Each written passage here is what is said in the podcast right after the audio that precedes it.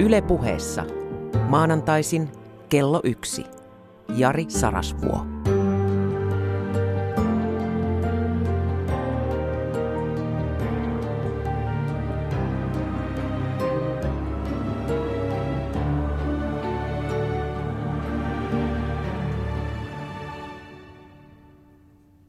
Nyt elämme, rakkaat ystävät, merkittäviä viikkoja.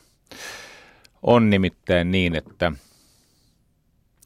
näinä viikkoina ja kuukausina pikkuhiljaa alkaa käydä selväksi, että kumpaan suuntaan tässä lähdetään. Öö, viime viikolla jääkiekon nuorten maailmanmestaruuden voittanut joukkue antaa, niin kuin kohta paljastuu, ihan perustellun syyn kokea, että tässä on aika paljon toivoa. Mutta sitten on paljon asioita, jotka viittaavat siihen, että tässä ollaan niin sanotusti tuhonalaisia. Eli me olemme vaarassa mennä tai jäädä, suistua ihan päinvastaiseen suuntaan.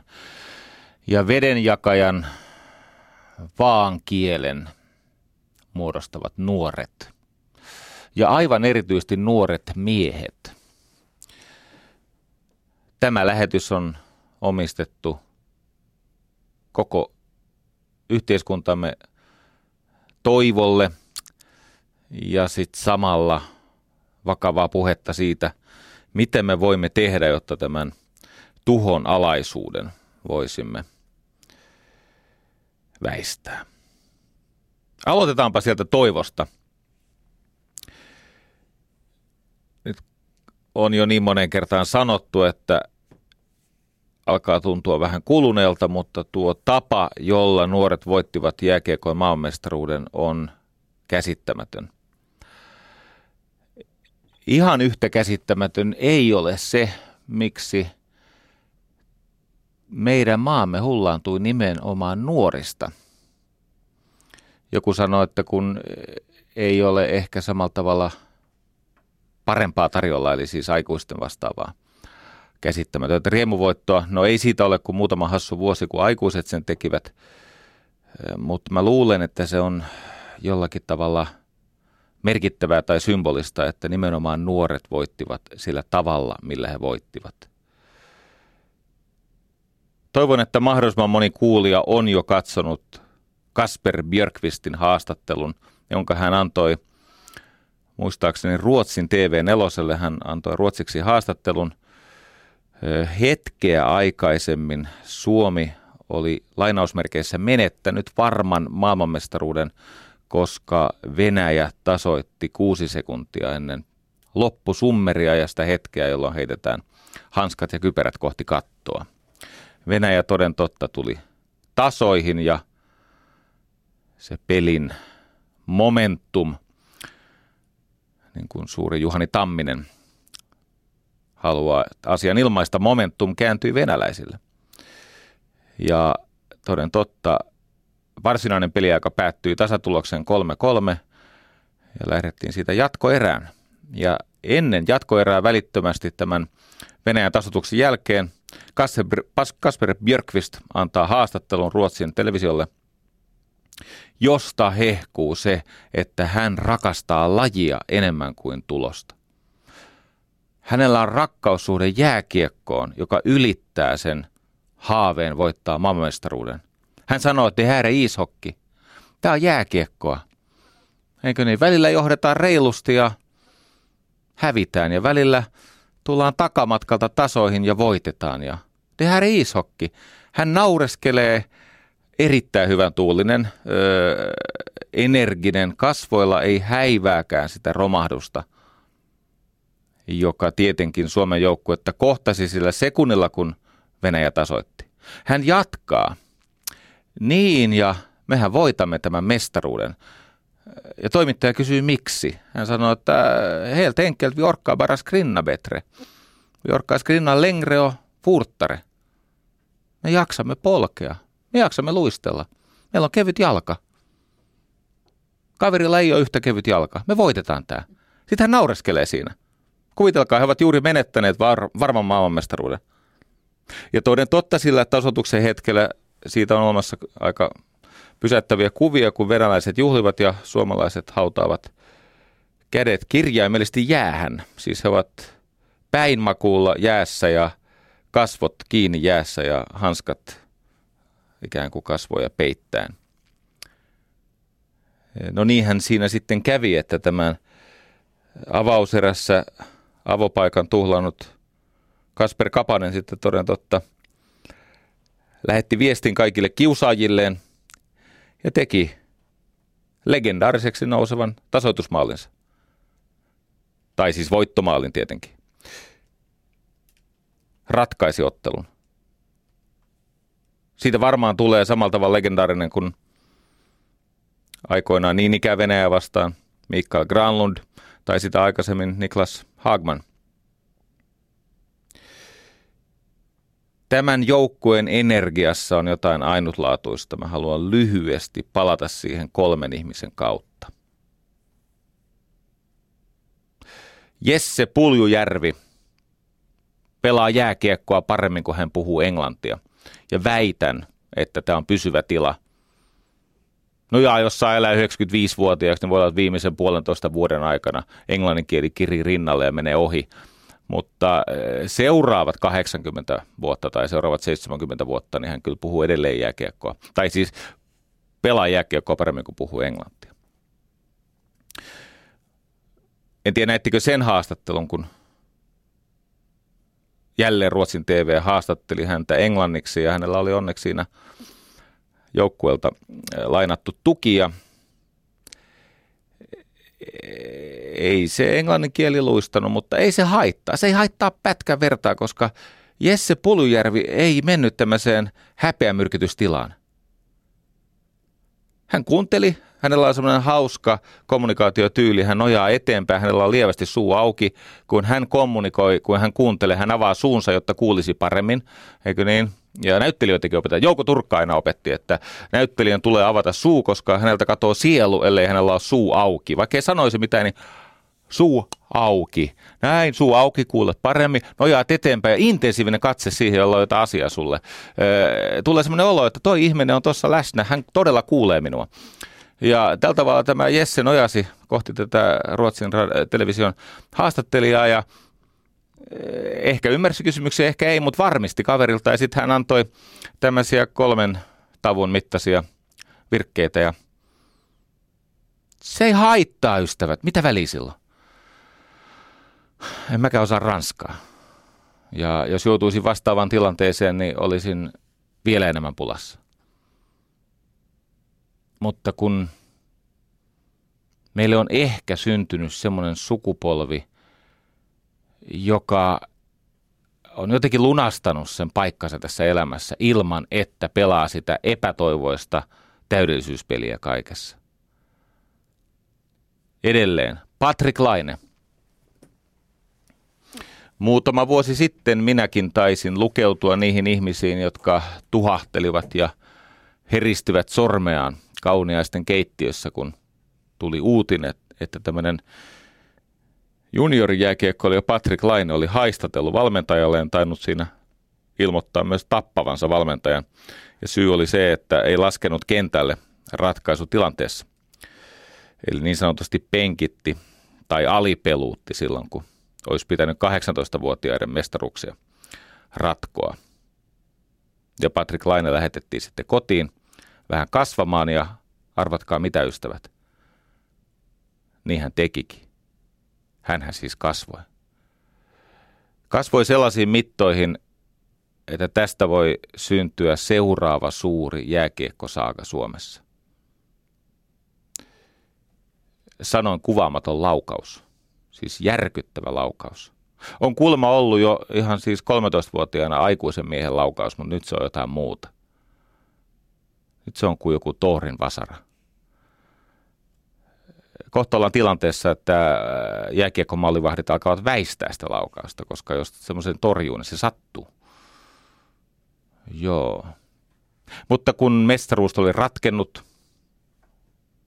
mitä sanoo Patrick Laine? Hän kiittää vanhempiaan siitä, että vanhemmat ovat jaksaneet rakastaa häntä sellaisena kuin hän on. Jokaisesta haastattelusta huokuu, että kaveri on kasvanut. Sieltä puskee intohimoisen lahjakkuuden äh, läpi äh, mies, siis aikuinen ihminen. Muuten, silloin kun intohimoiset ihmiset panee kaiken likoon, niin tietenkin se tunne voi lyödä yli. Ja osa kypsyyttä on se, että se ei lyö äärimmäisellä tavalla yli, vaan se lyö sen verran yli, että sen seuraamusten kanssa pystyy vielä elämään. Mutta jos intohimoinen ihminen oikeasti tekee jotain todella moitittavaa, muutakin kuin näyttää keskaria ja lupaa pikkupoikana tappaa aikuisen miehen, kun ei pääse pelaamaan ratkaisuhetkillä. Sehän on siis tämmöistä, se on puhetta, eikö niin? Ei hän ole sentään käyttäytynyt niin kuin Venäjän kapteeni jäähuaitiossa. Ei hän ole aiheuttanut yksi vammaa tälle päävalmentajalle. Mutta jos se joskus lyö yli, niin se on armon paikka. Se on siis anteeksiannon ja tietenkin asia kohdataan ja siitä puhutaan ja ollaan tiukkoja ja mäkkiä, mutta miettikää miten surkea tästä maailmasta tulee, jos jokainen rike kohdataan ansaitsemallaan tavalla. Eli että se olisi molemmin puolesta se kohtuuttomuus ja tämmöinen ihmisyyden kadottaminen. Totta kai armon idea on se, että saa aloittaa alusta ja ei rangaista tekojen mukaan, vaan vähän lievemmin. Ja sitten kun puhutaan nuorten MM-kisoista ja tästä joukkueesta, niin meidän on pakko puhua tietenkin ihan lyhyesti Jukka Jalosesta, päävalmentajasta. Miehestä, joka on voittanut maailmanmestaruuden sekä aikuisissa miehissä että nyt näissä 20-vuotiaissa. Hän on suuri johtaja, kasvattaja, valmentaja. En ole muuten varmaan ainoa, joka teki tämmöisen havainnon, joko siis todellisen tai kuvitellun, mutta siis Jukka Jalonen nuortui noin 10-15 vuotta tämän joukkueensa vaikutuksen piirissä. Hän alkoi pomppia ja juhlia hänen ilmeensä, se tietty kovan jätkän kivinaama vähän suli, hänelle tuli enemmän ilmeitä repertuariin. Ja se tapa, millä hän johti sitä joukkuetta, millä hän siirsi valtaa. Mä muistan silloin, kun ne voitti sillä Bratislavassa ja Jukka Jalonen sanoi uudestaan ja uudestaan pitkin turnausta. Me olemme täällä oppimassa, meidän ajatus on parantaa peliämme peli peliltä, kasvaa joukkueena. Ja sitten hän toisti yhtä lausetta. Tämä on Mikko Koivun joukkue. Siis kapteeni Mikko Koivun joukkue. Eli valta pitää siirtää sinne, missä on oikeasti mahdollisuus käyttää sitä mahtia, tehdä niitä ratkaisuja. Ei siinä ole mitään järkeä, että valta pidetään itsellä. Se, jolla on sitä alkuperäistä valtaa, tässä tapauksessa vaikka päävalmentajalla, joka saa valita joukkueen ja saa päättää pelutuksen ja taktiikan, hänen pitää luovuttaa se valta niille, jotka sinne askiin menevät näyttämään, mitä ovat oppineet. Ja tämän hän osaa. Ehkä tänään paremmin kuin 2011, jolloin tuli miestemestaruus. Mä näin uutisissa tämmöisen menestyksen portaat kuvan ja itsekin joskus valmentajana ihmisenä, niin voin sanoa, että välähdyksen omasti tajusin, että siinä on jotain suurta, mutta erityisen suurta on seuraavassa asiassa. Hän totesi, että he opiskelivat tätä lajia nimeltä jääkiekko huipulla, kun puhutaan turnauksesta, maailmanmestaruusturnauksesta. He opiskelivat tiettyjen sanojen kautta. Ja se sana, mitä hän käytti, että oli erittäin tärkeä ja osoittautui ratkaisevaksi tämän maailmanmestaruuden voittamisessa, oli sana sietäminen. Elämähän noin yleisestikin on sietämistä. Elämä on epätäydellistä, stressaavaa, pelottavaa, tuottaa pettymyksiä. Elämä riistää meiltä kaiken sen, mihin me kiinnymme. Jos me kiinnymme liian kovasti tai takertuen, me vaurioidumme pysyvästi siitä, että elämä riistää meiltä sen, mihin me kiinnymme. Ja meillä on ainainen vaara käydä jonkinlaista sisällissotaa elämää vastaan, kiukutella todellisuutta ja sen tapahtumia vastaan. Ja ne, jotka oppivat sietämään sitä, mitä tulee sietää, jotta voisi suostua osaansa ja vasta sen jälkeen nostaa tasoa. Eikö niin, suostu osaasi, nosta tasoasi. Ennen kuin voi nostaa tasoaan, täytyy suostua osaansa. Täytyy suostua siihen tilanteeseen, joka on. Koska matkaa voi jatkaa vain sieltä, missä ollaan nyt. Matkaa ei voi jatkaa sieltä, missä ei olla enää. Eikö niin? Se Venäjä tuli tasoihin kuusi sekuntia ennen. Kuinka nopeasti sä päästät irti? Kuinka nopeasti sä siedät sitä pettymystä ja siedät sitä tilannetta, että sä et voittanutkaan varsinaisella peliajalla sen maamestaruuden, vaan se maailmanmestaruus tuli, kiitos Kasperi Kapasen ja koko joukkueen, 92 sekuntia myöhemmin, mutta hieman mehukkaampana, hieman suuremman käsikirjoituksen kliimaksina, ilman sietämistä. Se ei onnistu. Koska voisi hyvin kuvitella, että tuommoisen tilanteen jälkeen se entinen suomipoika, tästä on muuten näyttöäkin, se jotenkin lopahtaa. Nämä pojat eivät lopahtaneet. Jukka Jalonen opettaa siis näille eh, ammattilaisille, tuleville ja nykyisillekin ammattilaisille niitä elämän salaisuuksia.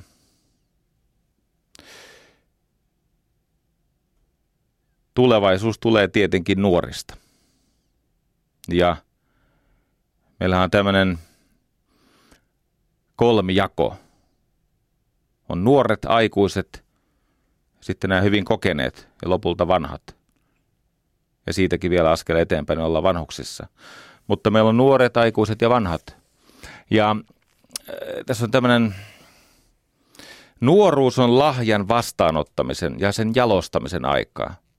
Siis sen talentin tunnistamisen ja sen talentin jalostamisen, kehittämisen aikaa. Se on nuoruuden aikaa. Vanhuus puolestaan on lahjan luovuttamisen aikaa. Eli se, joka saa varttua vanhaksi, hän on toivon mukaan tunnistanut talenttinsa ja työstänyt sitä, jalostanut. Ja vuodet ovat palvelleet häntä hyvin ja se lahjan arvo on hänelle kasvanut ja kasvanut. Mitä tarkoitusta varten hän on sen lahjan saanut? Tietenkin palvellakseen ympäristöään ja lopulta ennen kaikkea sitä seuraavaa sukupolvea. Siinä välissä on aikuiset, joilla on suurin osa vallasta tässä, niin kuin, eikö niin?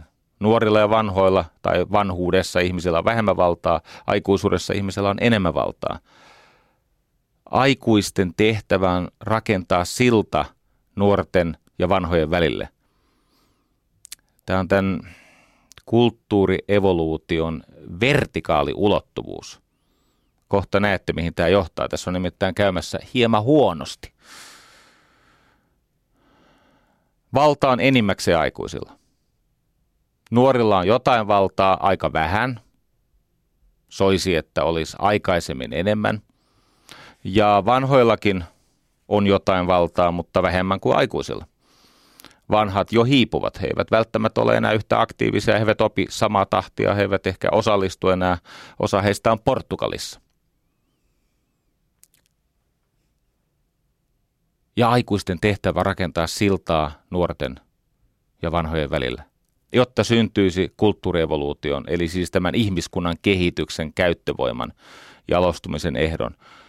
Kulttuurievoluution, se varsinainen energia, se suuri tarina – ja mä toistan, nuoruus on lahjan vastaanottamisen eli tunnistamisen ja sen jalostamisen aikaa siinä, missä vanhuus on lahjan luovuttamisen aikaa. Okei, meillä on nyt nämä jääkiekon nuoret maailmanmestarit. Otetaanpa toisesta päästä heitä edeltävä nuorisopolvi.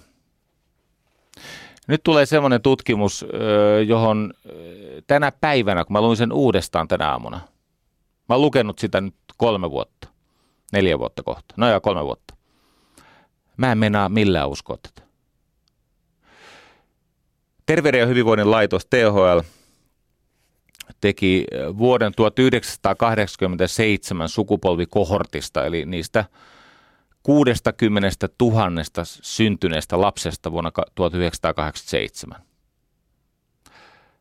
He tutkivat muuten itse asiassa oikeastaan aika lailla heti hedelmöittymisen jälkeen. He tutkivat jo niin kuin sikiö-iässä näitä lapsia. He seurasivat sukupolvikohortti 87 taivalta yhden sukupolven, eli 25, se on, eikö niin 25 vuotta on sukupolven mitta. He seurasivat näiden kohtaloa. THL tutkimusta johti Reija Paananen. Siellä oli muitakin tutkijoita, mutta Reija on tästä julkisuudessa esiintynyt. Ja nyt kuunnelkaa. Tällä 87 sukupolvella 60 000 lapsella aika iso otos ja varmasti edustava, kun on kaikki mukana. Joka viides, eli 20 prosenttia, oli 21 vuoden ikään mennessä saanut psykiatrista erikoissairaanhoitoa tai lääkitystä mielenterveysongelmiinsa. Peruskoulun jälkeinen tutkinto puuttuu lähes 18 prosentilla näistä nuorista, mutta heistä kahdella viidestä eli 40 prosentilla on mielenterveysongelmia. Siis joka viides ei pystynyt jätkä, jatkamaan opiskeluitaan peruskoulun jälkeen. Eli silloin 15-16-vuotiaan. Se on pysähtynyt se oppiminen silloin, tai ainakin opiskelu. Toimeentulotukeen on joutunut turvautumaan lähes neljäsosa, 23 prosenttia. Se on siis käsittämätön luku nuorista, koska ei nämä nuoret ole saanut lamavuosien – 91, 92, 93, ne ei ne ole silloin saanut toimeentulotukea, heidän perheensä on saanut. Mutta sitten se lama hellitti, eikö niin? 95, kiitos jääkiekko. no ja anteeksi, aihe on vakavampi. Mutta siitä se kuitenkin lama hellitti ja alkoi alko ensin semmoinen äh, kolme neljä vuotta nousukautta ja sitten lopulta aivan käsittämätön nousukausijakso, eli silloin mentiin aina sinne 2008 saakka. Mutta tänä aikana 23 prosenttia vuonna 87 syntyneistä nuorista on joutunut turvautumaan toimeentulotukeen. Ja lopulta kaikkein mykistävin luku. 26 prosentilla vuonna 87 syntyneistä on merkintä poliisin tai oikeuslaitoksen rekisterissä. Joko lievistä rikkomus- tapauksista tai jopa saaduista tuomioista. Nyt minun tämä todellisuustutka kilkattaa, tämä sanity check. nämä, nämä siis kuulostaa mahdottomilta nämä luvut. Mä soitin muutama vuosi sitten Reija Paanaselle ja halusin käydä tätä tutkimusta hänen kanssaan läpi. Ja hän vahvisti nämä luvut. Mulla on edelleen, kun mä tässä, näitä tässä ääneen tässä luen, ja mä oon tänään lukenut sen tutkimuksen uudestaan, 47 sivua. Mun on vaikea ymmärtää, että tämä on mahdollista. Me olemme tämmöisessä kriisissä, jonka suurin maksaja ovat nuoret. Reija Paananen on julkisuudessa maininnut, että näiden murheellisten lukujen syy on kasvaneet tuloerot. Ja mä taas murehdin sitä, että jotain näin vähäilystä laskee suustaan näin merkittävä tutkija. Tämä tuloerojen kasvu on saastuttanut ihmisten ajattelun niin, että he eivät näe niitä todella tärkeitä asioita, joihin meidän pitää pystyä puuttumaan. Milloin muuten tuloerot kasvuva, kasvavat? No silloin, kun taloudellinen toimeliaisuus kiihtyy. Onhan tämä siis ihan hirveän olo, että tätä joutuu siis jankuttaa vuodesta toiseen, mutta mä käyn tämän lyhyesti läpi ja sitten mä menen siihen parempaan joukkoon termejä. Kun taloudellinen toimeliaisuus kiihtyy, tuloerot kasvavat. Miksi? No jotka on paremmissa asemissa, ne saa ensin, enemmän ja aikaisemmin, eikö niin? Se on ihan selvää, että onnekkaat, lahjakkaat ja ahkerat hyötyvät siitä talouskasvusta isommin ja nopeammin kuin muut. mutta tehokkaasti verotetussa yhteiskunnassa niin se palautuu aika vahvasti yhteisen käyttöön. Silloin kun tuloerot eivät kasva, niin köyhyyden ongelmat räjähtävät. Miksi? No koska tulon siirrolta katoaa rahoitus. Ei tämän pitäisi olla vaikeaa. Silloin kun tuloerot eivät kasva, eli taloudellinen toimeliaisuus hidastuu tai alkaa kutistua, niin sehän johtaa siihen, että tulee lisää työttömyyttä ja velkaongelmia ja julkisen talouden säästöohjelmia.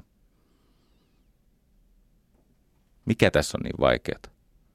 Kun tuloerot kasvavat, julkisen talouden rahoitusasema paranee. Näillä on korrelaatioyhteys. Mutta siellä syy-yhteystasolla on jotain muuta. Tästä sanasta on tullut tämmöinen, että ihan siis niin kuin professoritason ihmiset ei ne pysty enää käymään sitä järkevää keskustelua. Meidän pitäisi puhua hyvinvointieron kasvusta tai terveyserojen kasvusta tai esimerkiksi työmarkkina-arvon kasvun muutoksesta. Sellaisista asioista, johon nämä sosiaaliset tulonsiirrot eivät pure. Tämä ei ole tämän session aihe, mutta on vähän murheellinen olla uudestaan ja uudestaan siinä tilanteessa. Ei pysty auttaa köyhiä, jos on täysin väärä analyysi. Nythän ne ei ole kasvanut ne tuloerot, ollaanko me menty parempaan suuntaan vai? Onko tämä jotenkin levollisempaa ja iloisempaa ja turvallisempaa, kun ne on kutistunut ne tuloerot? Tietenkin mä olen sitä mieltä, että tulon siirtoja ja julkista taloutta pitää vahvistaa. Mutta ei se tapahdu sillä, että hoitaa älyttömyyksiä, vaan pureudutaan niihin ydinongelmiin. Meillä on tietenkin poliittisia ongelmia. Meillä myöskin on tehty ja tehdään yhä poliittisia virheitä. Ja totta kai silloin 90-luvun laman nämä säästöohjelmat, ne, ne, ne meni väärin, ne meni huti. Ja samoja virheitä muuten meinataan toistaa taas. En mä sitä kiistä. Mutta siellä on jotain, mikä on niin kuin meidän tulevaisuuden kannalta ehkä olennaisempaa. Tota,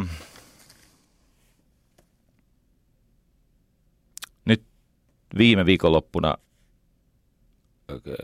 käytiin valtava julkinen keskustelu tämän hashtag läppiä alla tai hashtag risuaita läppijät molempien tunnisteiden alla. Ja siellä puututtiin siis äh, naisten oikeuteen tuntea itsensä turvalliseksi ja koskemattomaksi ja päättää itse omasta kehostaan ja sosiaalisesta tilasta.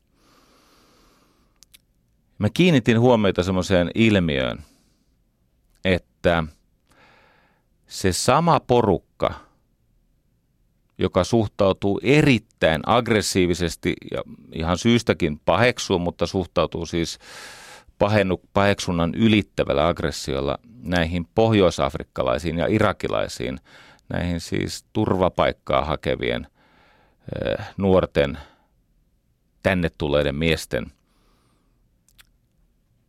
läppimiseen tai raiskaamiseen. Se sama porukka, jotka ovat todella vihasia ja, ja pelottavalla tavalla pohtivat katupartioita sun muita, olivat lähes nimenimeltä, niminimeltä samaa porukkaa, jotka syyllistyivät ja uhriutuivat ja saivat paniikkireaktion tästä, kun internetissä alettiin keskustella hashtag läppiä tunnisteen alla. Miksi se sama porukka huutaa, että ei kaikki miehet, älä syyllistä, en minä, ja sitten tuli taas nämä naiseen kohdistuvat aggressiiviset haukkumasanat. Osaankohan me selittää tämän? Sama jengi, joka sai tämän paniikkikohtauksen siitä, että ylipäänsä puhuttiin läppimisestä ja naisen sosiaalisen tilan kunnioittamisesta ja kehon itsemääräämisoikeudesta. Ja se sama jengi on korostettu vihainen, kun joku muu läppii heidän naisia, joita he läppii itse. Mistä mä tiedän tämän? No kato, he jättävät jälkiä itsestään. ja äh, alentumatta nimien luettelemiseen, niin aika moni meistä, joka, joka tavaa tota Twitteriä, niin löytää sen sieltä. Pohdin tätä ja soitin Jyri Paavilaiselle ja hän sanoi, että kas kun tämä läppiminen, hän osaa selittää minkä takia pohjoisafrikkalaisten, irakilaisten ja ylipäänsä näihin, äh, näiden turvapaikkahakijoiden, kun ne 30-50 miehen joukoissa liikkuvat täällä ja, ja, ja tota, lähentelevät naisia. Sama ilmiö on siis valtava keskustelun aihe ja kriisin aihe tuolla Saksassa, Kölnissä. Ja sitten on tämä hashtag läppiä tunnisteesta pillastunut porukka, niin Jyri Paavilainen sanoi hyvin, kato se johtuu siitä, että läppiminen ei ole moraalinen rikos, vaan omaisuusrikos. Totta! Mä ajattelin, että kyllä, läppiminen ei ole moraalinen rikos, se ei ole siis tämmöinen seksuaalihygienian rikos, se ei ole siis tämmöinen eettinen rikos, se on omaisuusrikos. Kato, molemmat ryhmät suhtautuu naiseen niin kuin se olisi tämmöinen omaisuuserä. Mun nainen, eikö niin? Siis äh, noin bitchit on meidän. Koska äh, äh, äh, tästä tulee kohta siis pelottavia tunnustuksia itse kultakin – mutta siis se, joka väittää, että islamistisissa maissa naisen asema ei ole omaisuuteen verrattavissa, niin semmoinen ihminen on varmaan lopettanut ajatteluajat sitten ja sille ei oikeasti lukeminen maistu ja aatehistoria on pikkasen huonossa kunnossa. Ja, ja tietenkin islamiin ja sen radikaalitulkintaan liittyy hillitön misogynia, siis naisviha, kerta kaikkinen. Nehän amputoi klitoriksia naisiltaan. Ihan vakava, tytöiltä, pikkutytöltään kunniamurhat, eikö niin? Heittää happoa kasvoille ja, ja, ja siis isät ja veljet murhaavat tytön, joka rakastuu väärään mieheen naapurikylästä. Voi olla jopa samaa uskontoa kannattava mies, mutta ei ollut vaan sen, kato kun se perhe käy kauppaa niillä tytöillä. Ymmärrättekö te? Myötäjäiset, ne on ihmiskauppaa. Ja sitten kun tämä tyttö ei suostu siihen ihmiskauppaan, eli että perhe saa päättää, mille perheelle se oma tytön myydään myötäjäisiä vastaan, ja se rakastuukin siihen toiseen – niin se murhataan se tyttö. Ei ainoastaan tuolla kehitysmaissa, vaan Saksassa ja pitkin Eurooppaa ja niitähän on tapahtunut oh, kiusallisenkin lähellä. Koska siellä ne näkee nämä reppanat, että nainen on omaisuuserä. Koska se oma miehuus on vähän epäselvä, niin silloin aggressiivisesti leimataan omaksi. Siis tämmöinen äh, niin omien persoonatunnisteiden aggressiivinen puolustaminen tai omaksi leimaaminen, siis lievästi se näkyy semmoisena, että kannatetaan jotain jalkapallojoukkuetta ja sitten vakavasti se näkyy tämmöisenä, että puolet ihmiskunnasta pitäisi olla jonkun toisen omaisuutta. Jyri Paavilainen oli oikeassa. Me elämme keskellä valtavaa miesten kriisiä. Semmoinen runoilija kuin Robert Bly – on kirjoittanut fantastisen kirjan, aivan fantastisen kirjan nimeltä The Sibling Society, sisarusten yhteiskunta. Siinä on siis semmoinen ajatus, että kun yhteiskunta on tämän markkinatalouden ja julkisuuskoneiston ja tämmöisen, se on siis lähe, mennään tosi pitkälle – se on alkanut sieltä protestanttisesta uskonpuhdistuksesta ja valistuksen ajasta. Eli kun tässä modernissa länsimaisessa yhteiskunnassa on purettu tämmöiset siirtymäriitit ja rituaalit ja tämmöinen vertikaalinen, siis ylisukupolvinen integraatio,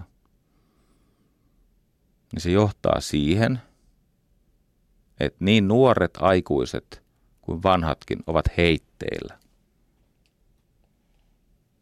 Ja meille on käynyt niin, että se meidän entinen niin kuin korkeampia arvoja tai tämmöistä ylempää eettosta edustanut superego, siitä on tullut tämmöinen julma mielipuoli sisäinen tuomari. Tai niin kuin mitä mä käytän omissa jutuissa nimeltään sisäinen tarkastaja, jonka mä olen oppinut siltä Julian Cameronilta. Se on siis superego ilman ulkopuolista viisautta. Hei, jos ei tästäkään sessiosta mitään muuta tartu, niin kirjoita vaikka kuullakärkikynällä käteesi. Viisaus ei asu minussa.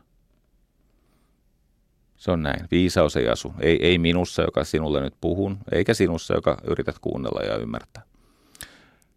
Viisaus tarkkaan ottaen ei asu edes minun sukupolvessani, vaan viisaus on tämmöinen vertikaalinen eli pystysuunnassa tapahtuva kulttuurievoluution tietämyksen tiivistymä, johon liittyy vähintään kolme sukupolvea.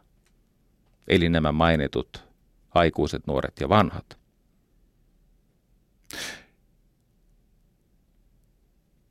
Uskaltaisin väittää, että tämä länsimaiden kriisi liittyy ehkä eniten miesten kriisiin. Miehet on hukannut itsensä. Miehet on jäänyt pojiksi. Ei kaikki miehet, ei siellä tarvi nyt taas uhriutua eikä rupea itkeä siellä. Ei, minä en. Ja hei, jos sulla on tarve sanoa, että minä en, niin sä oot just poika. Poikahan sä oot. Ihan oikeasti. Et, et, niin kuin, en mä tie, siis vaikka mä täällä mitä puhuisin, enkä mä ole sitä mieltä muuten, että tuloerot ovat ongelmattomia. Mä vaan totean, että ne rahoittaa julkista sektoria ja mahdollistaa sosiaaliset tulonsiirrot. Eikö niin? Käytä järkeä, sä oot iso ihminen. Tyttö tai poika, naiseksi tai mieheksi kasvanut. Tai sitten et. Tämä vaihtelee meissä kaikissa. Tätä pitää muuten sietää. Ootas, kun päästään vaikeampaan satsiin. Puhutaan tänään kohta arkkityypeistä ja näistä siirtymäriiteistä, rituaaleista, initiaatiorituaaleista. Kohta menee vaikeaksi. Ei tämä vielä ole vaikea. Isät on kadonnut tästä yhteiskunnasta. Ei kaikki isät, juu, juu, sä hoidat asias hyvin ja sä jäit, eikö niin, sä jäit jopa hoitovapaalle, onneksi olkoon. Se on hienoa. En mä tarkoita sitä, vaan mä tarkoitan, että noin niin kuin suuressa kuvassa on tämmöinen muutos, joka liittyy tämmöisen, siis ainahan näitä J.M. Barryn kuvaamia, siis Peter, Pan, Peter Pan-tragedioita on ollut. Öö, mitä siitä on 110 vuotta, kun tämä J.M. Barrie kirjoitti tämän Peter Panin. Ja ajatus on siis se, että Peter Pan ei halua kasvaa aikuiseksi ja hän löytää sieltä kadulta muita ylipitkään tai päättymättömään teini-ikään tai nuoruuteen tai lapsuuteen hirttäytyneitä poikia. Heistä tulee nämä lost boys, eikö niin kadonneet pojat. Ja sitten he sinkoutuvat sinne eh, Neverlandiin, sinne, ei siis Michael Jacksonin ranchille, jossa oli muuten vähän samanlaista touhua, mutta siis tässä 110 vuotta sitten tehdyssä tarinassa, vai mitä 112 vuotta, yhtä kaikki, niin siellä nämä kadonneet pojat ja Peter Pan sitten seikkailee ja taistelee näitä inhottavia kelloja tuijottavia merirosvoja vastaan, aikuisia vastaan. Mutta tässä tarinassa, siis siitä ikuisen vapauden ja ilon ja seikkailun ja lapsuuden ja nuoruuden Peter Panin tarinassa on tietenkin tragedia. Peter hakee sieltä Lontoosta Leenan itselleen. Leena lähtee, mutta Peter ei voi saada Leenaa, koska Peter Pan ei suostu kasvamaan mieheksi. Ja Leena taas haluaa kasvaa aikuiseksi tuntevaksi naiseksi. Hän kaipaa rinnalleen miehen. Mutta kun se Peter jää pojaksi. Ja sitten siellä on nämä sidekickit, nämä Lost Boys.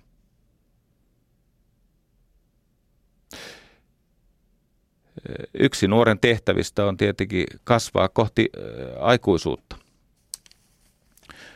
Mä tein tämmöisen, mä tiedän miksi tätä voi kutsua, tämmöisen ö, mallin, nelikentän, neljän tuulen nuoret. Siis nelikenttä, kyllä sä tiedät mikä on nelikenttä. Piirrä neljä ja jaa se neljä osaan, eikö niin? Se on se vaikeampaa. Piirrä neljä, jaa se neljä osaan siinä neljön pystyulottuvuudessa on ylhäällä sitoutuu itseä suurempaan tarinaan, eikö niin, eli siihen omaan elämäänsä, sitoutuu itseä suurempaan tarinaan, kuten perheeseen, yhteiskuntaan, lähimmäisyyteen, ihmiskuntaan, eikö niin, tuleviin sukupolviin, edeltäviin sukupolviin. Eli nelikenttä, te piirrä neljä ja se neljä osaan, siellä pystyulottuvuudessa ylhäällä sitoutuu itseään suurempaan tarinaan. Ja vastaavasti alempana on sitten vastustaa itseä suurempaa tarinaa. Ei suostu siihen, mikä sulle on kirjoitettu. Se jää sellaiseen niin kuin, eikö niin? Silloin kun nuori ei hyväksy elämää, niin useimmiten hän kritisoi yhteiskuntaa, koska hän on narsistinen. Ei se yhteiskunta kuule niin huono ole. Täällä kuitenkin yritetään auttaa heikompaa ja täällä siis molemmat sukupuolet saa äänestää ja, ja, ja tota, täällä on kaiken näköistä suvaitsevaisuutta ja armollisuutta sun muuta. Mutta kun se nuori ei hyväksy elämää, hän vastustaa yhteiskuntaa ja se johtuu siitä, että hän on narsistinen. Ja kun hän irtisanoutuu siitä yhteiskunnasta ja elämästä, niin A, hän menettää valtansa. Hän ei voi kehittää sitä, mitä elämäkseen kutsuu. Hän siis menettää valtansa, koska se, mitä sä halveksit, sitä sä et voi palvella, mutta hän sä syrjäydyt. No niin, meillä on nelikenttä, pystyakseli sitoutuu vastustaa, ja sitten tämä vaaka ulottuvuus on helpompi. Ei osaa osaa. Ei osaa osaa. Tämä tuli siis siitä, että luin uudestaan Robert Blind sitä The Sibling Society. Siellä ei ole mitään tämmöisiä nelikenttiä. Hän on runoilija eikä mikään fucking konsultti. Mutta, tota, tota, mutta siis kyllä tästä, siis hänen ajattelustaan voi tämmöisen mallin johtaa. No niin. Nyt siis se, joka ei osaa, ei siis pärjää, ei ole arjen hallintaa, ei ole, ei ole kykyä kantaa vastuuta elämän heittämistä haasteista. Ei osaa, mutta vastustaa sitä velvoitetta osata, vastustaa itseä suurempaa tarinaa. No tämmöinen on tuhonalainen, niin kuin alussa sanoin. Hän on reppana. No sitten meillä on niitä ihmisiä, jotka ei osaa, ei vielä pärjää, ei vielä hallitse, ei ole täysin itsenäinen, ei pysty käyttämään sitä vastuuta, valtaa ja vapautta, eikö niin? Vastuusta seuraa valtaa ja vallankäytöstä vapautta, mutta ei pysty tähän. Mutta hän sitoutuu, eli hän on korkeammalla tasolla, sitoutuu itseään suurempaan tarinaan. Hän on tämmöinen siis elämän kokelas, hän on siis toivo, eikö niin? Toivo. Hän on lupaus. Ja osa niistä lupauksista tämmöisessä siirtymäniitissä nimeltä 20-vuotiaiden nuorten jääkiekon MM-kisat, he, he puhkeaa siis aikuisuuteen, siis vastuuseen, valtaan ja vapauteen. Okei, sitten meillä on tämä jälleen tämä alaosa, osaa, mutta vastustaa. Hän on kulttuuriterroristi. Kulttuuriterroristi. Hän on siis tämmöinen, joka, hän vihaa tätä yhteiskuntaa, jossa kaikki yrittää parhaansa yhteiseksi hyväksi – ei näe ihan oikeasti, ei nämä AKT eikä EKT eikä, eikä hallitukset eikä eduskunnat, uskokaa tai älkää, niin ei ne halua pahaa kaikille. Ne haluaa mahdollisimman paljon hyvää mahdollisimman monelle. Eikä nämä, jotka uskoo markkinatalouteen ja nämä, jotka uskoo vaikkapa sääntelyyn, niin ei ne ole keskenään siis oikeasti vihamiehiä. Siis tämä tämmöinen irvokas pornograafinen yhteiskuntakritiikki, niin se on lapsellista, se on infantiilia. Ei kaikki virkamiehet ole pahoja omaa valtaansa suojelevia, pientä kansalaista kiusaavia assholeja. Ei tietenkään. Kaikki yrittää parhaansa suurimman mahdollisen yhteisen hyvän vuoksi. Mutta kulttuuriterroristi, hän osaa, hän on siis taitava, hän, hänellä on jumalauta kyllä hallussa, häneltä tulee terävää tekstiä, hyvää analyysiä. Hän myrkyttää ihmisiä, hän on vihainen myrkyttäjä, koska hän vastustaa sitä yhteistä tarinaa. Hei ihan oikeasti, se miten me kohtelemme, kohtelemme poliitikkojamme, se on alhaista – Miltä puuttuu instituutioiden kunnioitus? Vanhempien kunnioitus. Siis valtioneuvoston hallitus on instituutio. Mä tunnen näitä ihmisiä, mä oon tavannut niitä. Ei ne ole pahoja, eikä ne ole niin helvetin taitamattomia edes. Ne tekee ratkaisuja, josta sinä, sinä, sinä ja sinä ja minä olemme eri mieltä eri syistä – eri tavoin, ja hekin ovat jälkikäteen eri mieltä tai keskenään eri mieltä, mutta kaikki yrittää parhaansa. Mutta kun me kadotamme kunnioituksen instituutiota kohtaan, niin meillä ei ole enää yhteistä toivoa. Etkä sä oikeasti luule, että jos nämä instituutiot hajoaa, eli siirrytään anarkiaan, että heikolla olisi hyvä olla. Ei ole. Heikolla on äärimmäisen huono olla, jos ajaudutaan anarkiaan.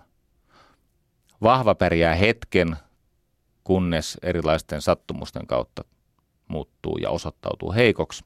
Vahvat pärjää lyhyen aikaa, heikot ei pärjää hetkeäkään.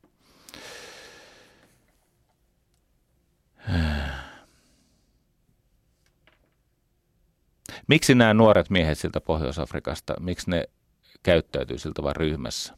Miksi ne keikuttaa venettä? No se on tämmöinen laumavietti. Se on nimenomaan näitä mieheksi kasvamisen puuttuvia initiaatioriittejä kunnioituksen puutetta. He taantuvat laumaeläimiksi. Niin kuin kantasuomalainenkin kykenee taantumaan pikkasen eri tavalla.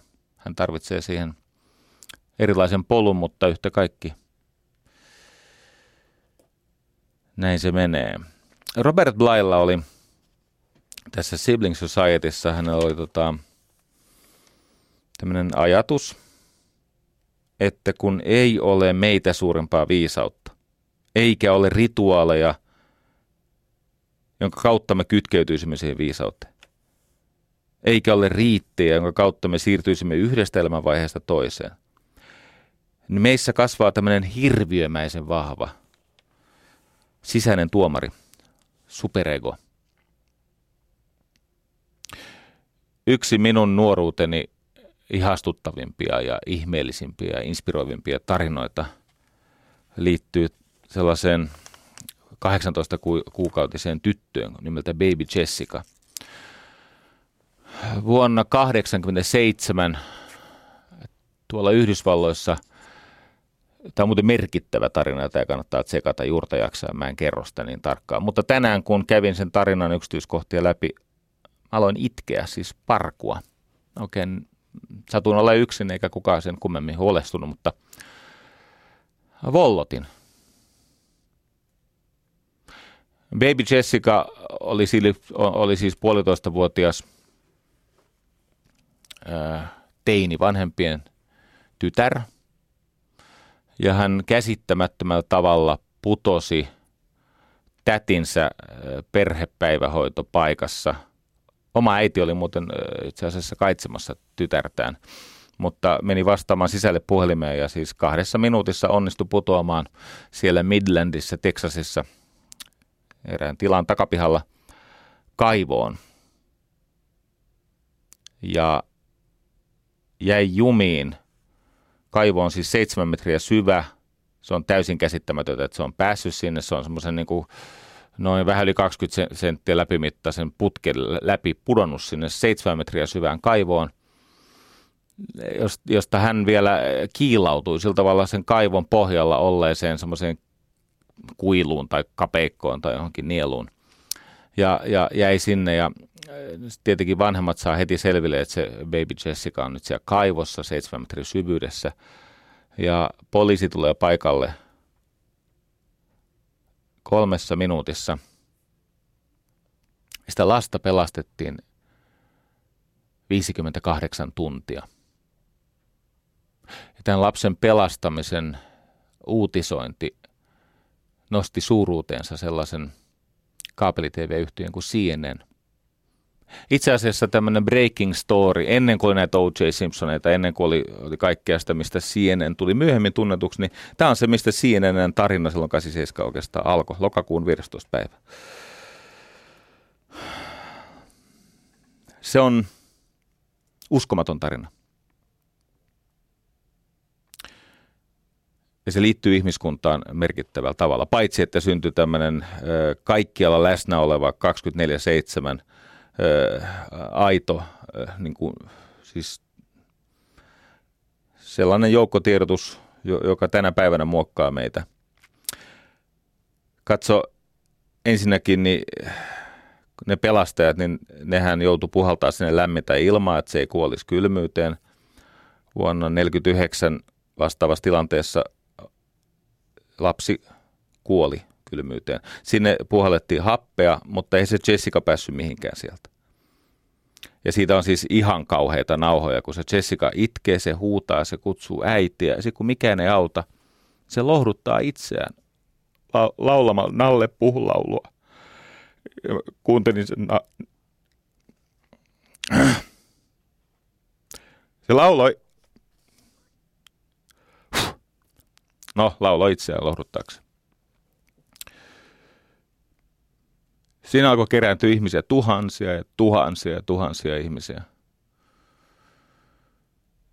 Ja tota, semmoisen valtavan ihmismuurin läpi, läpi sinne tunkeutui mies, joka oli, hän oli siis niin kuin palomies, Robert O'Donnell.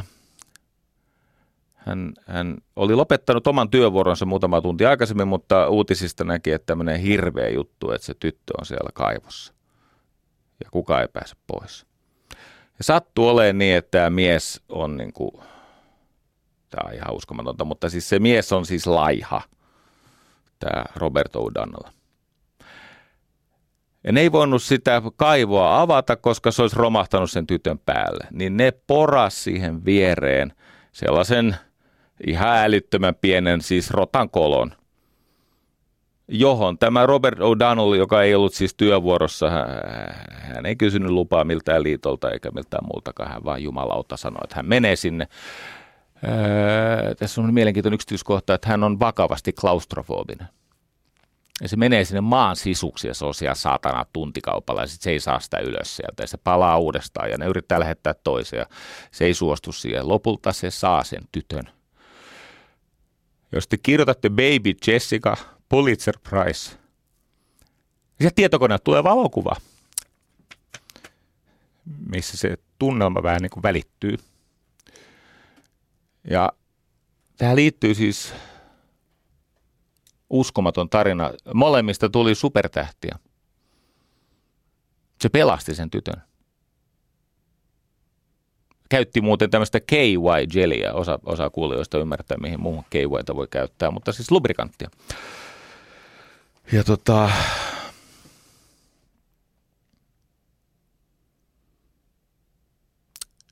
tämä Robert O'Donnell kesti kohtaloaan seitsemän vuotta jonka jälkeen hän laittoi siis kaksipiippuisen haulikon suuhunsa keskellä autiomaata ja lopetti kurjuutensa.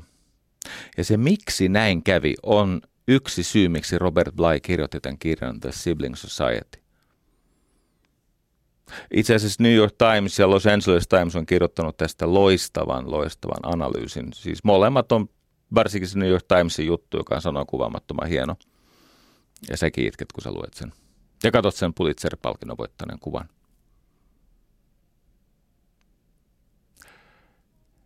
Se julkisuus tappo tämän Robert O'Donnellin.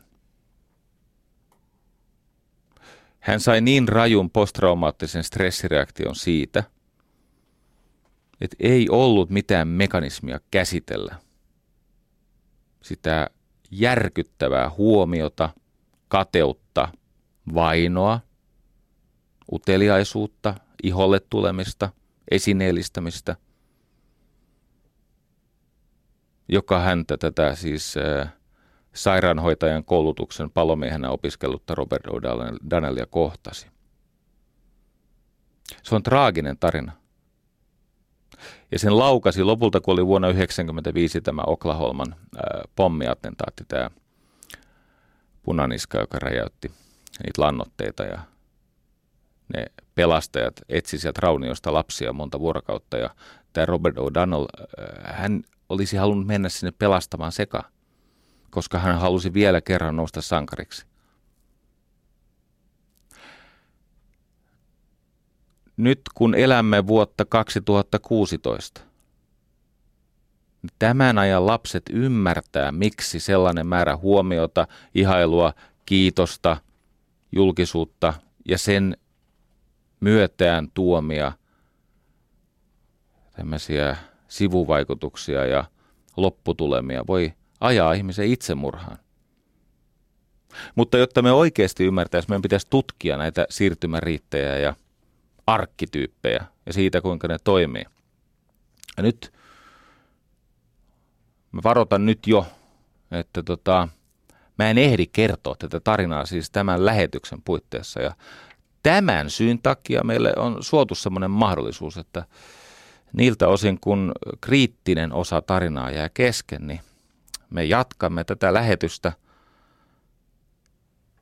tämän session jälkeen suorana siellä areenassa, mutta ei kuitenkaan nyt vielä suorana, vaan se tulee sinne ehkä kolmen maissa sen verran pitää jaksaa odottaa.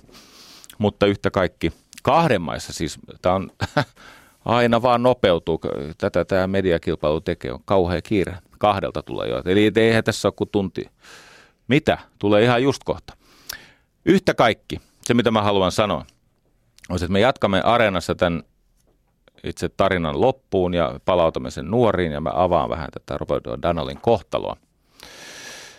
Mutta niille kuulijoille, jotka eivät tätä arenakuuntelua voi myöhemmin jatkaa, mä totean vaan sen, että me tarvitsemme elämässä tämmöisiä siirtymäriittejä, koska meille ne siirtymäriitit, ne ovat,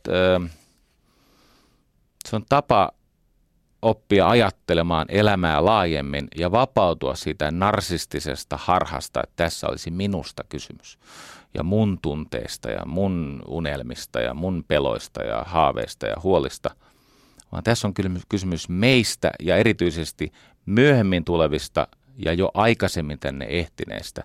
Ja tämän kokonaisuuden tajuaminen näiden elämän matkaa jatkavien siirtymäriittien kautta on se syy, miksi mä haluan tästä puhua. Ne on tämmöisiä metakognitiivisia työkaluja, vaihesiirtymiä, ajan ja elämänmuutoksen hallintaa. Jatkan kohta.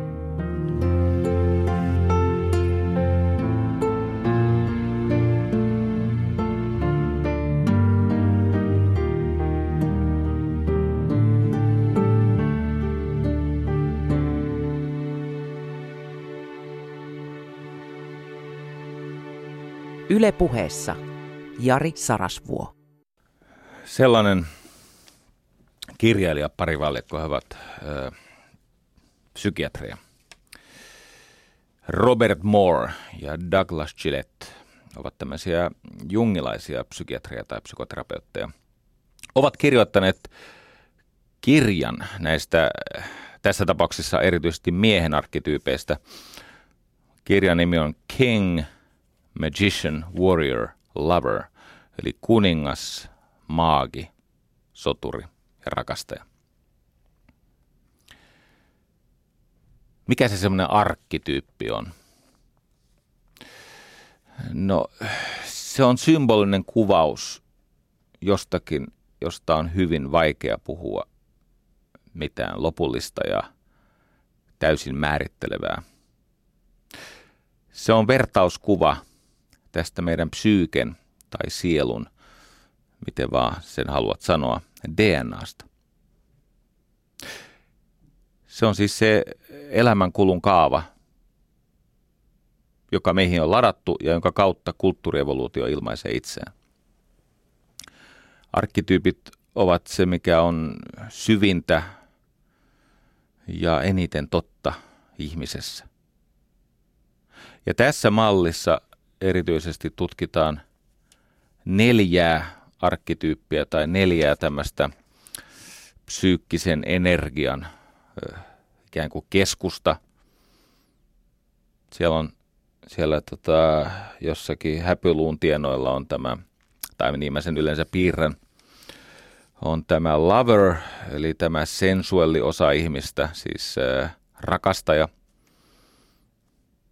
ja sitten siinä sydämen kohdalla on se, joka tahtoo ja tekee ja toteuttaa. Se on soturi. Ja siinä pään tai aivojen kohdalla on se maagi. Mä avaan näitä kohta tarkemmin. Ja sitten siinä jossakin pään yläpuolella leijuu sillä tavalla vähän uskonnollisesti tämä king, tämä kuningas, tämä ikään kuin sielutaso. Ja nyt vältän sitä, että tästä tulisi liikaa niin kuin New Agea, koska tämä nyt ei ole New Agea. Tässä on, tässä on pitkä sivistystraditio taustalla ja nämä on aika hyvin perusteltuja, vaikka tämä tietenkin on malli. malli. Mutta ajattelen näin, että ihmisen mielenkin yläpuolella on vielä jotain. Se on niin, että mieli ei ole ihmisessä, vaan ihminen elää mielessään – ja sen mielen ulkopuolellakin on viisautta, joka pyrkii ohjaamaan meidän elämää kohti parasta mahdollista yhteistä lopputulosta. Jos lähdetään siitä ensimmäisestä arkkityypistä, ja näitä muuten on siis semmoinen antropologi kuin Victor Turner, on näitä, no niitä on paljon muitakin, osalla on niin vaikea nimi, etten ulkomuistista sanoa, mutta näitä antropologeja, jotka ovat tunnistaneet nämä arkkityypit erilaisissa heimoissa ja kulttuureissa ja historiavaiheissa, niin, niin niitä on ihan valtavasti. Niitä on siis kymmeniä ja kymmeniä lähes identtisiä, vaikka nämä heimot ja kulttuurit ja, ja, ja niin kuin ihmisen erilaiset ilmenemismuodot läpi historian ja tänä päivänä, vaikka he eivät olisi olleet keskenään missään tekemisessä. Tässä on siis kysymys aivan niin kuin käsittämättömän yleisinhimillisestä, yliaikaisesta tai iäisestä ilmiöstä. Tämä kuningas tai naisilla kuningatar edustaa lakia, eli viisautta. Ja nämä Robert Blain kuvaavat ongelmat johtuvat nimenomaan siitä, että meidän suhteemme erilaisten riittien ja rituaalien kautta tähän viisauteen on murtunut. Meillä ei enää ole sen viisauden instituutioita, joiden edessä me voisimme älyllisesti ja emotionaalisesti pyrkiä antautumaan. Ja sen takia erityisesti miehet jää pojiksi. Pitää olla jotain ihmistä korkeampaa, jotain ihmistä suurempaa, yksilöä suurempaa tarinaa.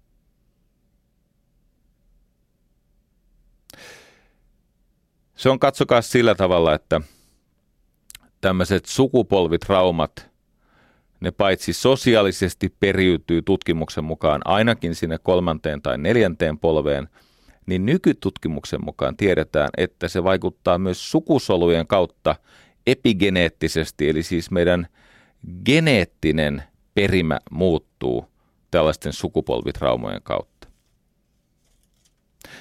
Ja erityisesti sellaisessa tilanteessa, kun ei ole mitään omaa tarinaa väkevämpää tai suurempaa tai pyhempää, niin me olemme vaarassa. Heitä on muuten aika paljon näitä tutkimuksia, joissa osoitetaan, että traagiset asiat, stressi periytyy, ei ainoastaan sosiaalisesti, vaan myös geneettisesti. Ja näitä tutkimuksia tulee kaiken aikaa.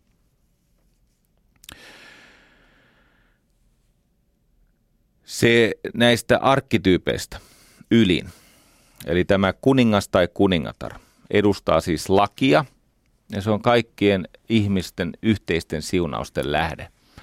Se on sitä täysimääräistä aikuisuutta. Se on kyky toimia omien taipumusten ja lahjojen ja – kapasiteetin mahdollistamissa rajoissa omaksi ja yhteiseksi hyväksi. Ja kun se kuningas on täydessä, tai kuningatar, nyt mä vähän enemmän puhun siitä kuninkaasta, koska tämä maailmanlaajuinen kriisi on nimenomaan miesten kriisi. Eli tämä, siis mitä enemmän valta siirtyy naisille, sitä paremmin pojat voivat myöhemmin mutta se ei voi tarkoittaa sitä, että miehet menettävät otteensa ja luopuvat siitä miehen tehtävästä, vaan sen pitäisi vapauttaa mies täyteen miehuuteen.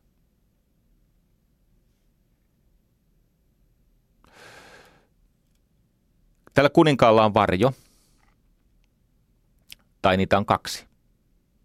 On tämmöinen vähäisemmän energian, passivoivan energian varjo ja sitten on aktiivisen energian varjo.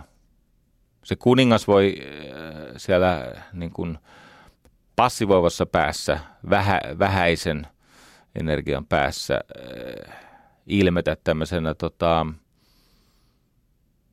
heikkona kuninkaana, heikko päättä, päättämätön kuningas, siis vastuuta, valtaa ja päätöstä pakeneva kuningas väistelee sitä tehtävää. Ja sitten toisessa päässä niistä varjoista tai toinen polariteetti on nimeltään tyranni.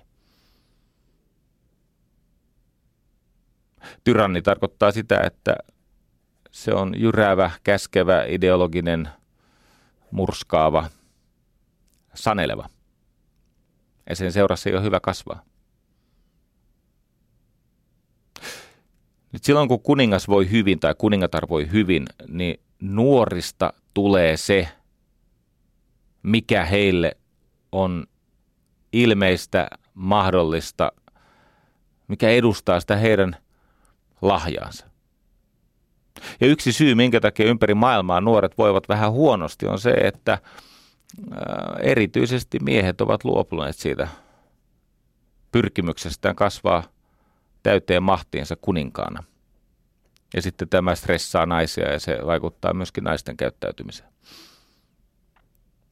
Tämä Robert Bly kuvaa tämän tosi hyvin. Hän sanoi, että siinä paternaalisessa, eli siis vanhempainvaltaisessa maailmassa ihmisten elämää muokkaava energia oli tukahtuminen, siis repressio, eikö niin? Siellä, missä ennen oli repressiota, niin nyt on hillittömäksi riistäytynyttä fantasiaa, tätä Neverlandia. Hahmotatko tämän eron? Repressio on tukahtuneisuutta. Se on siis sitä, että ö, se on niin raju se instituution tai arvojen tai aatteiden tai yhtenäiskulttuurin vaatimus, että ihminen tukahtuu, siis repressoituu. Mutta nyt kun ei ole oikeastaan mitään, mikä yhdistäisi meitä, niin me ollaankin siinä tilanteessa, että se fantasia on ristäytynyt käsistä. Se, mikä aluksi oli seikkailu, muuttuu painajaiseksi ja lopulta tragediaksi. Ja tämä on tämä Blain ydin ajatus, että se Neverland ei ole niin hauska paikka kuin mitä Peter Pan ja Lost Boys aluksi luulivat. Okei, käydään näin nopeasti läpi. Maagi on se, joka tietää ja taitaa. Se on se, joka oppii, jalostaa. Se on se, joka luova, joka, joka siis, jolla on, jolla on kyky ilmasta sitä tietämistä salaisuuksien kautta. Eli hän pystyy siis näkemään tässä niin kuin ilmeisessä näkyvässä maailmassa niitä kätkettyjä mahdollisuuksia. Hän pystyy operoimaan sieltä näkymättömästä käsin. Maagi on se, joka löytää salaisuudet ja pystyvät käyttämään niitä yhteiseen hyvään. Myös tällä maagilla on kaksi varjoa. On se voimansa kieltävä, viattomaksi heittäytyvä passiivinen maagi, eli siis se, joka ei anna sitä salaisuutta, sitä luovuutta, siementä yhteiseen käyttöön, eliksiiriä hädänalaiselle kansalle. Kieltää voimansa, on, on muka viaton. Uskottelee, että musta ei ole tähän. Ja sitten on toinen puoli maagista, eli se toinen varjo – on tämmöinen piittaamaton manipuloija, siis tämmöinen tota, epäterve vallankäyttäjä. Käyttää sitä tietoa ja taitoa löytämänsä salaisuutta, näkymättömästä uutettua valtaa manipuloidakseen. Kuningas, laki, maagi, tieto ja taito, soturi, tahto, tekeminen. Soturi siis saa aikaan, panee tapahtumaan muuttaa ö, siis todelliseksi, tekee työtä. Ja sen kaksi varjoa, se passiivinen varjo on masokisti, eli siis se soturi, joka uhriuttaa itseään, taakankantaja, ö, myrkyttää ympäristöä syyllisyydellä.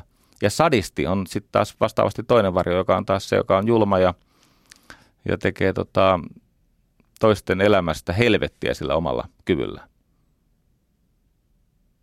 Ja lopulta on se rakastaja, siis se, joka tekee elämästä suloista ja kaunista. Ja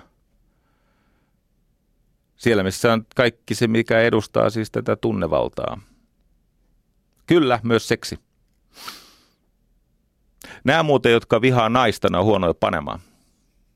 Mistä mä tiedän? No mä oon jutellut niiden naisten kanssa, jotka ovat siis kertoneet, että millaisia nämä misogynit on. Ei ne osaa panna, ei ne ymmärrä, miten näistä soitetaan.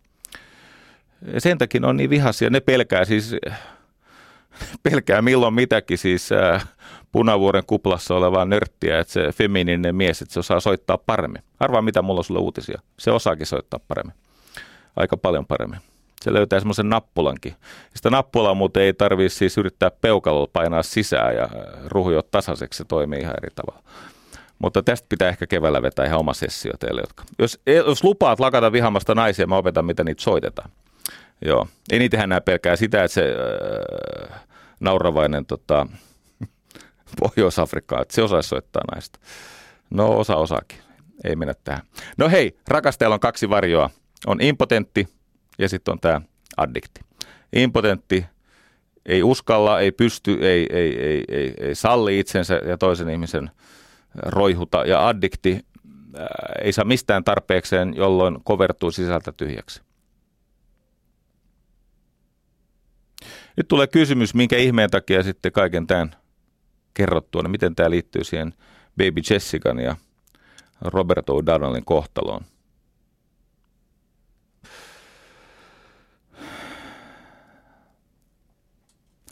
Kaikki todellinen kasvu on kasvua sisäänpäin. Kohti sitä, että löytäisi sen oman ytimensä ja alkaisi sitä niin kuin omaa ydintään vahvistaen ja varjellen kasvaa tällaisessa palvelutehtävässä muuhun maailmaan.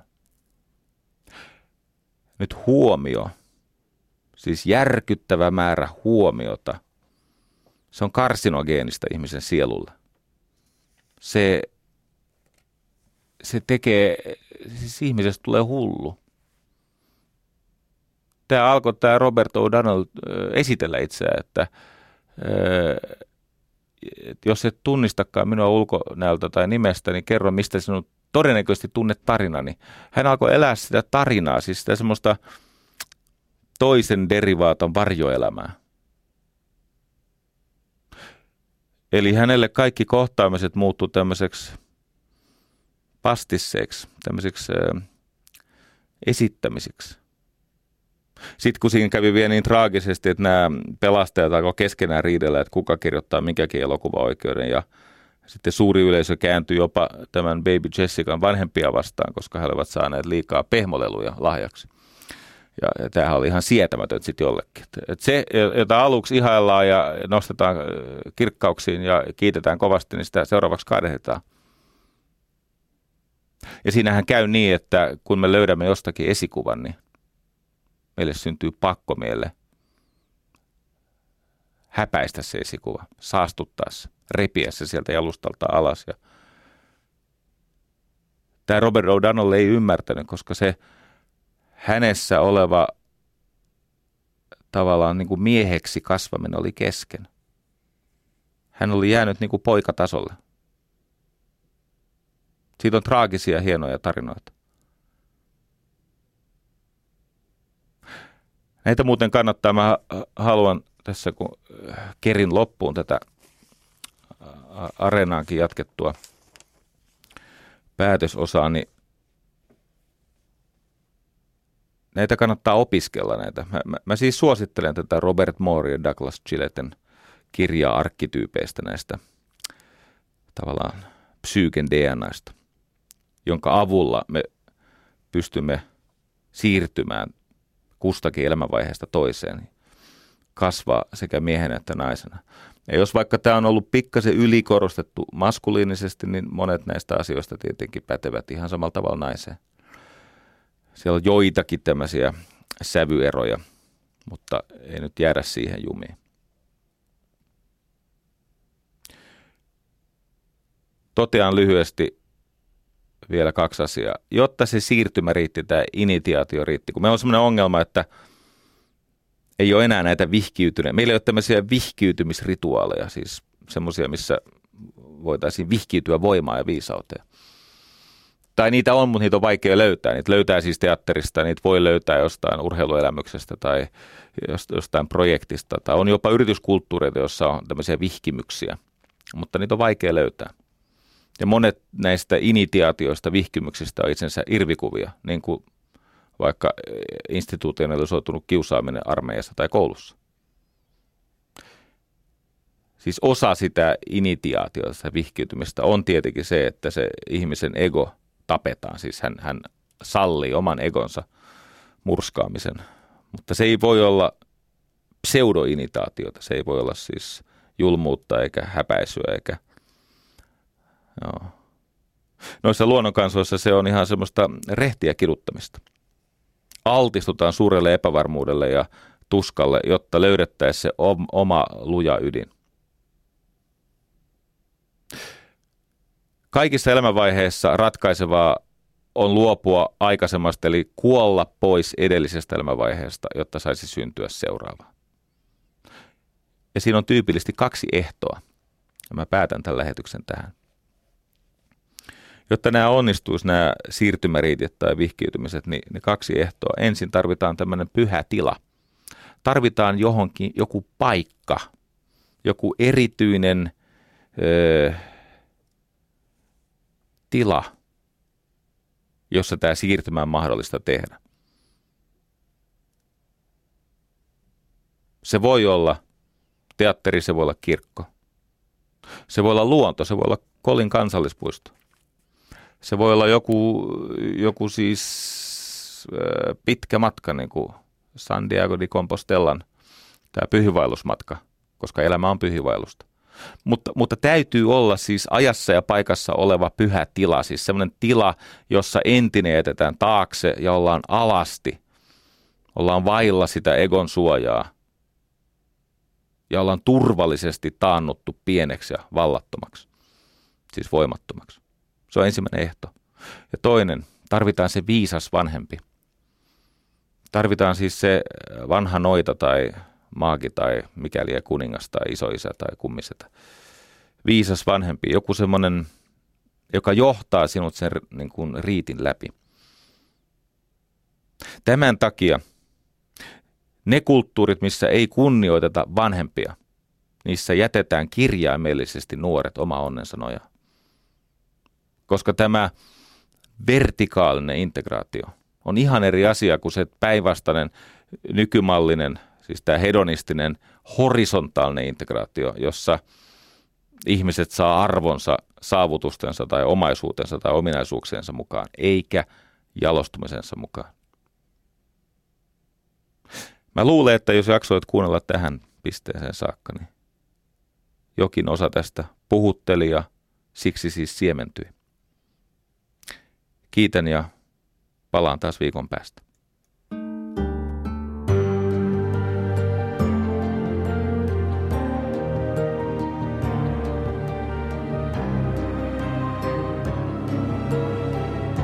Yle puheessa Jari Sarasvuo.